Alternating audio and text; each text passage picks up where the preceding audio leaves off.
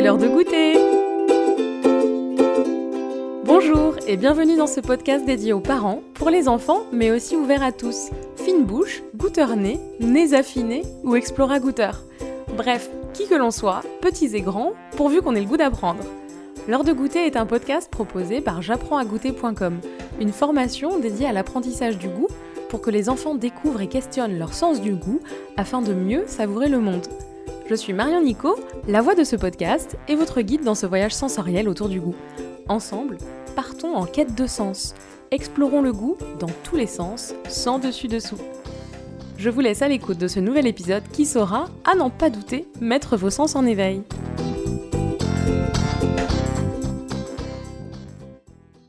Dans cet épisode, nous allons explorer l'importance du développement du goût afin d'éviter d'éventuels développements de troubles du comportement alimentaire un peu plus tard.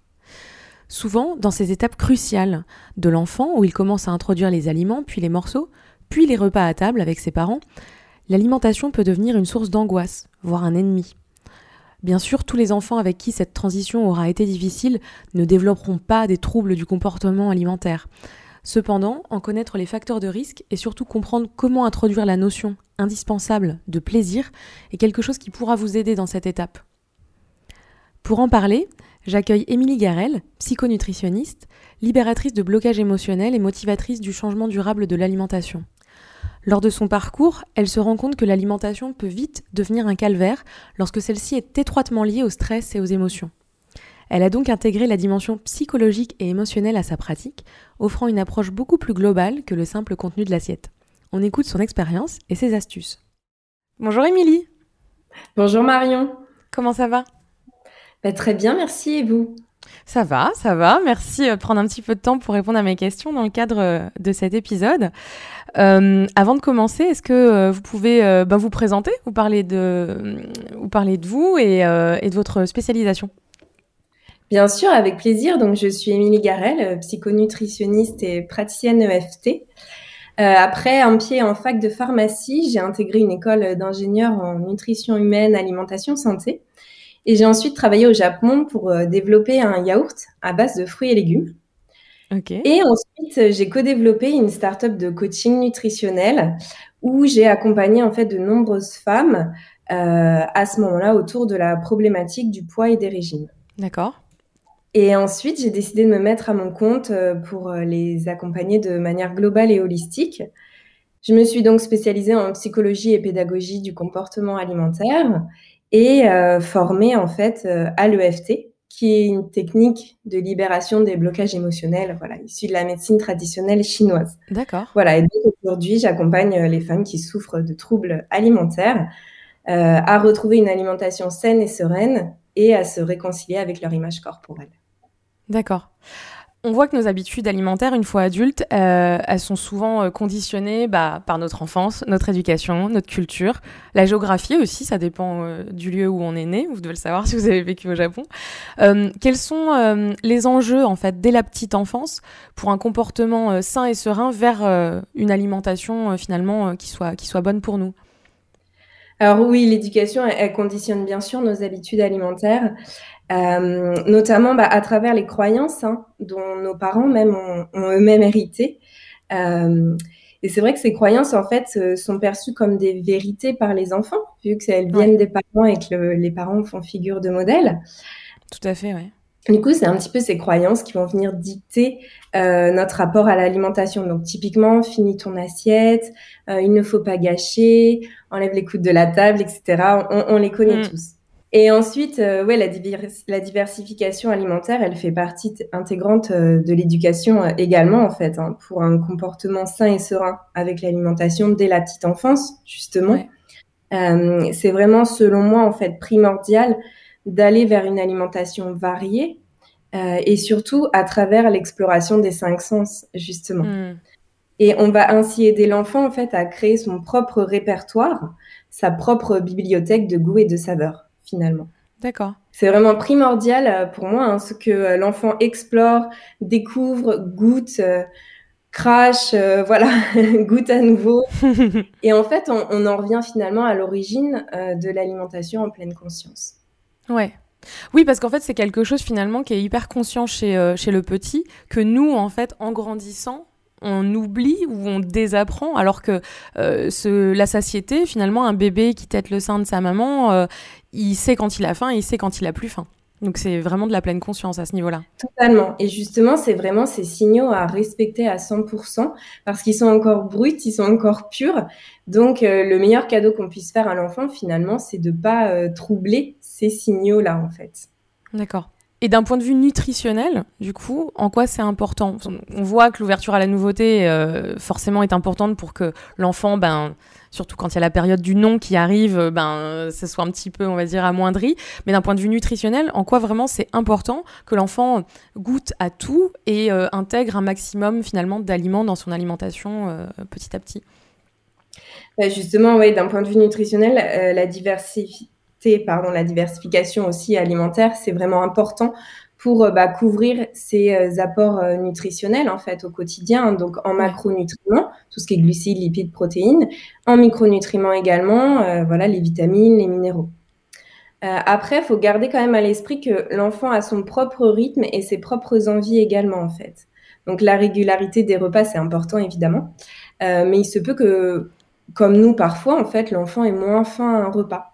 Et c'est important mhm. aussi là de bah, l'accompagner et d'écouter ça. Euh, au même titre aussi qu'il peut avoir un moment besoin de manger plus lentement. Donc euh, voilà, peut-être la cuillère qu'on lui propose toutes les cinq secondes, peut-être ralentir le rythme aussi. Voilà, essayer d'être un petit peu connecté à ses propres sensations à lui. Le laisser faire, en fait, le laisser un peu mener et être simplement euh, là en, accompagnant finalement.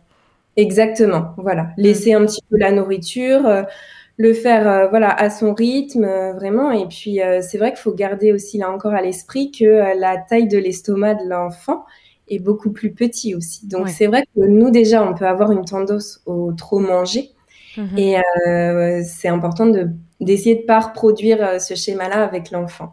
Il va être vite rassasié en fait. Voilà. Donc vaut mieux manger fractionner un petit peu entre guillemets par palier un petit peu voilà exactement. Exactement. D'accord est-ce que le parent, du coup, sans le, savoir, ou en tout cas, euh, voilà, en, voulant bien faire, parce qu'un parent, je pense que ça veut, dans la majorité des cas, bien faire. Donc, est-ce qu'il peut, sans le savoir, à force bah, d'éducation, de culture, même de religion, euh, infliger des croyances alimentaires à l'enfant? Bien sûr, oui. Et, c'est humain, justement, hein, comme vous le disiez. Euh, donc, mm. on va forcément reproduire des schémas, des schémas qui sont hérités, en fait, hein, de, de, nos parents, de notre famille, de notre éducation. Euh, et tout simplement par sécurité, besoin de repères, et c'est OK finalement. Hein. Euh, donc là, ça peut être intéressant pour le coup de faire un travail sur soi, parent, et de se demander où on en est avec ses croyances, justement. Si elles sont OK, si on a envie de les transmettre à nos enfants. Si par contre, c'est pas le cas, bah, peut-être les revoir et, et les remplacer. Ouais, oui, ne pas euh, répéter, on va dire, de manière comme un robot finalement, et vraiment se poser la question est-ce que moi ça me va ou est-ce que simplement je répète parce que ça a toujours été comme ça dans la famille, quoi. C'est ça, exactement. Voilà, quelle est l'utilité et la validité finalement euh, de, cette croyance, de ces habitudes? Hmm. Donc vous, vous êtes spécialisé euh, dans le sujet, le traitement des TCA, donc des troubles du comportement alimentaire. quelle importance on peut donner au développement du goût et la connexion de l'enfant à ses sens en général, afin d'éviter plus tard justement le développement de ces troubles du comportement alimentaire alors ça justement, c'est vrai que c'est une vaste question hein, parce que les troubles du comportement alimentaire, euh, elles sont multifactorielles, j'ai envie de dire. Il y a, énormément de causes. Euh, euh, donc souvent, c'est la conséquence d'une mésestime de soi, d'un manque d'amour, d'un vide intérieur, parfois d'un traumatisme aussi, hein, entre autres. Hmm. Euh, et donc l'enjeu, en fait, il va être surtout comportemental et émotionnel. Donc un enfant qui a vu un de ses parents au régime, par exemple, ou encore un parent qui montrait son amour euh, via la nourriture, à travers la nourriture, ou même parfois étouffer aussi hein, l'émotion de l'enfant en lui donnant un gâteau, un bonbon. Voilà, tout cela, en fait, peut avoir bah, une incidence sur le comportement alimentaire de l'enfant plus tard. D'accord. Mais bon, néanmoins, une éducation euh, au goût varié, en fait, et euh, une écoute des sens va offrir une palette de plaisir à l'enfant. Et en fait, c'est un petit peu comme la Madeleine de Proust. Hmm. Euh, il va se créer des souvenirs, euh, des émotions liées à, cet aliment et il pourra y revenir plus tard, justement dans les moments où peut-être ça va un peu moins bien. Oui, donc justement, c'est pour ça que c'est important d'introduire la notion de plaisir et donc de goût, puisque le, plaisir vient par le goût et les odeurs aussi, l'odorat bien sûr, euh, pour que justement il, associe le moment de l'alimentation, les repas, à un moment agréable et donc ne, enfin même si on l'a dit, il y avait peut-être d'autres causes finalement aux troubles du comportement alimentaire. En tout cas, développer cette partie-là, ça peut peut-être euh, éviter que ça se développe plus tard dans, l'enfance et dans l'adolescence, non? Exactement, c'est très juste. Et c'est vrai que là encore, c'est euh, faire un cadeau aux enfants que euh, le repas, l'alimentation se déroule dans un cadre serein, euh, voilà, pas dans le conflit, euh, mais pareil pour les adultes, hein, voilà, ne pas manger aussi devant la télé, devant les informations qui sont émotionnellement et inconsciemment nous apportent négatifs, voilà, c'est un petit mm. peu finalement ce qu'on s'applique à nous. Il faut pas oublier aussi de reproduire avec l'enfant et inversement. Ouais. À quel âge en moyenne on développe des troubles du comportement alimentaire euh, et, qu'est-ce qui les caractérise en fait? Qu'est-ce qu'un trouble du comportement alimentaire? Alors c'est assez vaste. Hein. Les, troubles alimentaires apparaissent généralement à l'adolescence. Mhm. Voilà, jeune adulte. Euh, ils peuvent parfois cependant arriver plus tôt. Il y a des enfants qui refusent euh, de manger ou voilà, c'est vraiment compliqué. Il y a vraiment un blocage. Hein. C'est même pas rechigné, c'est là, c'est bloqué. souvent, ça peut traduire un choc émotionnel un traumatisme aussi, un plus ou moins violent. Donc, c'est important d'aller discuter avec l'enfant, d'essayer de comprendre ce qui se passe, hmm. euh, parce que l'enfant va le traduire autrement. C'est tellement difficile à exprimer qu'il va, va le traduire comme ça. Donc, bah, en refusant de manger, ou au contraire même en demandant euh, régulièrement quelque chose aussi. Hein. ça peut être euh, l'inverse. Donc là encore, on, touche au comportement et aux émotions finalement. Donc, c'est peut-être d'aller voir bah, vers d'autres solutions plutôt que de se bloquer sur l'alimentation parce que bon, ça reste anxiogène pour les parents, évidemment, si l'enfant ne mange pas. Mais peut-être d'aller vers des exercices plus de, maintenant il y en a beaucoup en plus, donc ça c'est vraiment super, de euh, jeux autour des émotions justement, de la météo intérieure, comment tu te sens aujourd'hui, euh, voilà, même avant le repas, pourquoi pas, et, mhm. d'ajuster un petit peu dans ce sens-là, d'y aller pas à pas avec l'enfant.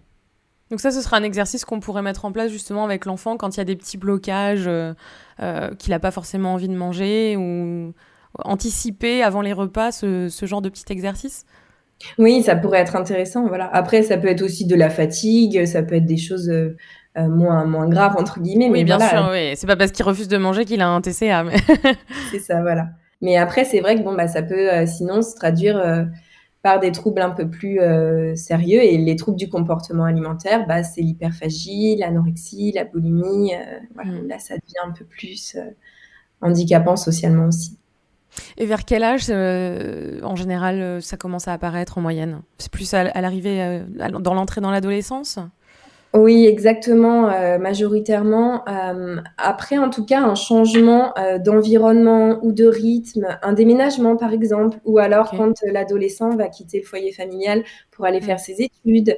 après, plus tard, ça peut arriver aussi à l'âge adulte, hein, suite à une rupture, un divorce, voilà, au confinement, même aussi, hein, il y a des. Là, j'ai vu aussi des, des femmes notamment. Et voilà, euh, bah, face à soi-même, c'est vrai qu'il y a de l'espace pour euh, des choses qu'il n'y avait pas d'habitude. Donc, il faut mm. se confronter à ces émotions-là, aussi contradictoires soient-elles en plus en ce moment. Donc, euh, vraiment, voilà, c'est un petit peu tout au long de la vie, mais surtout à l'adolescence, ouais.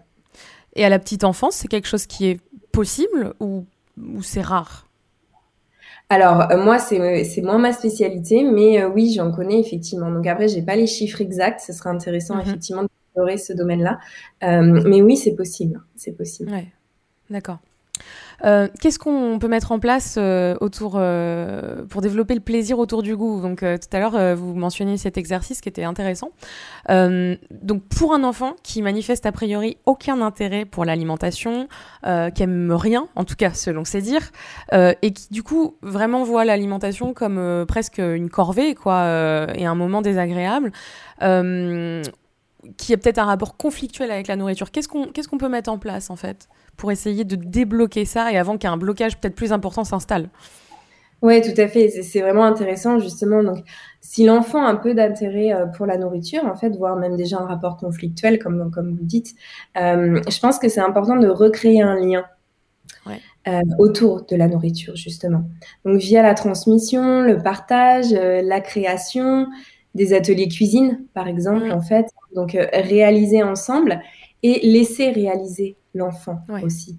Parce que c'est vrai que des fois, on peut avoir un contrôle un peu inconscient, on veut mm. montrer, mais en fait, l'enfant, il, du coup, il est un peu pris de court et, il n'a pas cette autonomie, cette, cette proposition qu'il peut faire, en fait. Donc, cette implication. Alors qu'il est très intuitif, finalement. Tout à fait, tout à fait, il va savoir. Mm. Et puis euh, voilà, même si c'est pas euh, selon la recette, c'est pas grave, hein, c'est pas ça l'objectif. C'est pas le but, ouais. Mm. Le but c'est pas de faire un plat trois étoiles. voilà, on est d'accord. Donc l'idée c'est vraiment de recréer un environnement bienveillant aussi, sécurisé, euh, pour rendre bah, l'acte alimentaire ludique en fait, tout simplement, hein. et voilà, d'éviter la pression parce que l'enfant va la ressentir forcément. Mm. Donc créer des souvenirs euh, joyeux, etc. autour du repas ensemble, euh, mais même avant le repas en fait. C'est ça, participer à la création, préparation du repas. Euh. Dans l'idéal, c'est super. Enfin, moi, j'ai mm. trois neveux. Je sais que avec leurs parents, bon bah, ils sont à la cuisine, sur les petits tabourets. ils vont mettre la main à la pâte, c'est le cas de le dire. Et mm. c'est ça, en fait, qui est super intéressant parce qu'en plus, ils savent d'où viennent leur nourriture. Et mm. c'est vraiment le, le, process super intéressant. Et il y a une autre idée qui me vient aussi, c'est de penser euh, au bento box. Donc là, c'est encore ma passion pour le Japon qui revient. Euh, mais les parents et surtout les mamans au Japon, en fait, préparent le déjeuner des enfants, hein, comme il n'y a pas de cantine au Japon. Mm-hmm. le, la lunchbox, en fait, tout simplement. il y a énormément d'accessoires pour euh, justement bah, faire des formes de cœur, d'étoiles, des têtes de bonhomme, des animaux, etc. c'est très ludique, ouais. Exactement. Et du mm. coup, l'enfant arrive au moment du déjeuner. Et euh, voilà, comme ils disent, en fait, c'est kawaii oishides. Donc c'est mignon, c'est délicieux. Donc du coup, bah voilà, l'enfant a d'autant plus envie de, de manger finalement c'est intéressant, c'est une bonne idée. Puis en plus, c'est très compartimenté, donc euh, ça peut aussi aider à, gérer peut-être les volumes, justement, les quantités, etc., de nourriture pour chaque type, euh, type d'aliment, parce que ça peut nous aider sans, euh, sans en être forcément conscient à dire, OK, donc là, dans le compartiment plus grand, on va mettre les légumes, là, on va mettre les protéines, là, on va mettre les céréales, etc. Exactement, ouais, tout à fait. Mm. C'est vraiment très bien fait et très pratique aussi. Ouais, bonne idée. Ok. Euh, alors, c'est quoi pour vous le goûter? Parce que le goûter, c'est quelque chose, euh, en général, là, c'est un podcast qui est dédié aux parents et, pour, pour les enfants. Mais euh, le goûter, est-ce que, est-ce que vous le prenez toujours et qu'est-ce que ça représente pour vous? Alors, pour moi, c'est vrai que le goûter, c'est un moment multidimensionnel, en fait. Hein. c'est vraiment, en fait, bah, en fonction du contexte, une pause pour l'enfant, un moment de partage avec ses camarades, par exemple, hein, dans la cour d'école, euh, en comparant un petit peu ses goûters, en s'échangeant, euh, en goûtant. Euh, avec les parents, les grands-parents, justement aussi pareil, hein, ce moment de, partage de, la journée, de transmission là encore. voilà, c'est vraiment ça, ça, va lui faire prendre conscience en fait de l'importance de l'alimentation, mais de la symbolique aussi du partage autour de l'alimentation. Pour moi, c'est très important euh, de, maintenir ça pour l'enfant. Mhm. Et euh, est-ce que par exemple, c'est euh, dans le traitement aujourd'hui, vous êtes principalement à traiter des, femmes adultes, si j'ai bien compris. Est-ce que le goûter peut faire partie un petit peu de la thérapie? Alors oui, bien sûr. C'est vrai que ça va permettre notamment bah, de dédier un moment pour soi Mmh Et finalement, euh, plutôt que de tirer ou de, de voilà, de, dire bah, j'attends euh, le soir pour manger, ou bah non, si, si vous avez faim à 16, 17, 18 heures, bah mangez à ce moment-là. Donc après, au choix, si euh, le goûter, c'est pour vous un moment justement rempli de souvenirs qui vous fait plaisir, là, ça va vraiment dépendre de chaque personne. Hein. Il y en a qui préfèrent le petit déjeuner, d'autres qui adorent le goûter. Bah, au contraire, prenez ce temps-là, scénarisez-le, profitez-en et dédiez du temps pour ça, clairement. Mm. Ouais, c'est intéressant ce mot-là, scénariser. C'est, euh, je pense que c'est finalement c'est quelque chose qui revient assez quand on a des enfants. On scénarise beaucoup le moment du goûter. C'est un moment euh, de partage. On se raconte ce qu'on a fait à l'école, etc. La journée. Et puis un petit peu, euh, c'est presque le repas, le seul repas où on a un petit peu le temps, en fait, je pense. Vraiment. Parce que le midi, voilà, on n'est pas forcément avec les enfants. Le petit déj, c'est rapide. Et le soir, bon, il y a peut-être d'autres choses qui se mettent en place avec les douches, les bains, etc. Donc le goûter, c'est un moment de, on a le temps. Merci beaucoup, Émilie. Euh, je ne sais pas si vous voulez rajouter quelque chose par rapport à vous avez un conseil ou quelque chose en particulier à rajouter? bah, vraiment, de, je pense, euh, rester à l'écoute de nos sens et de nos envies, en fait, et essayer de transmettre ça euh, mm. à l'enfant. Sortir un petit peu du mental, des conventions sociales, des rythmes, autant que ce soit possible, bien évidemment, mais même si c'est pas possible sur la semaine, garder du temps pour ça le week-end, où c'est un peu plus cool, pour vraiment, voilà, respecter le rythme et les envies de chacun, en fait. D'accord. Merci beaucoup, Émilie. Merci beaucoup, Marion, et bravo pour ce beau projet. Merci, à bientôt. Dans cet épisode, nous avons appris que les croyances, l'éducation, notre culture conditionnent notre comportement envers l'alimentation. Il convient d'accompagner l'enfant afin de ne pas troubler ses instincts. La diversification alimentaire est fondamentale pour couvrir les besoins en macro et micronutriments de l'enfant. La taille de l'estomac de l'enfant est bien plus petite, il va vite être rassasié, il vaut mieux donc manger de manière fractionnée. En tant que parent, cela peut être intéressant de se demander si l'on est en accord avec ses croyances et ses habitudes alimentaires et si on souhaite transmettre les mêmes à notre enfant. Le développement des TCA est multiple, cependant introduire la notion de plaisir est fondamental afin de diminuer les facteurs de risque. Favoriser la prise de repas dans un cadre serein est quelque chose de fondamental également. Ne pas hésiter à mettre en place des petits exercices avec l'enfant, tels qu'une météo des émotions avant le repas, des ateliers cuisine en laissant l'enfant réaliser sa tambouille, ou encore le faire manger à la japonaise dans un lunchbox ludique et rigolo, inspiré des bento, avec des formes et des couleurs différentes. Merci d'avoir écouté cet épisode jusqu'au bout. N'hésitez pas à mettre en pratique, avec votre enfant, l'exercice proposé par notre invité et à nous laisser un commentaire accompagné de 5 étoiles si vous avez savouré cet épisode et que vous l'écoutez sur Apple Podcast. Si vous souhaitez aller plus loin dans cette exploration et permettre à votre enfant de découvrir ses sens, son corps gustatif, enrichir, partager ses émotions, à se connecter au monde pour mieux se connecter à soi, rendez-vous sur j'apprends-à-goûter.com tout attaché. Le programme ludo-éducatif J'apprends à goûter est ouvert à tous les enfants et est accessible en ligne. Je vous retrouve très prochainement pour un nouvel épisode de l'heure de goûter. En attendant, suivez-nous sur Facebook et Instagram, at j'apprends à goûter.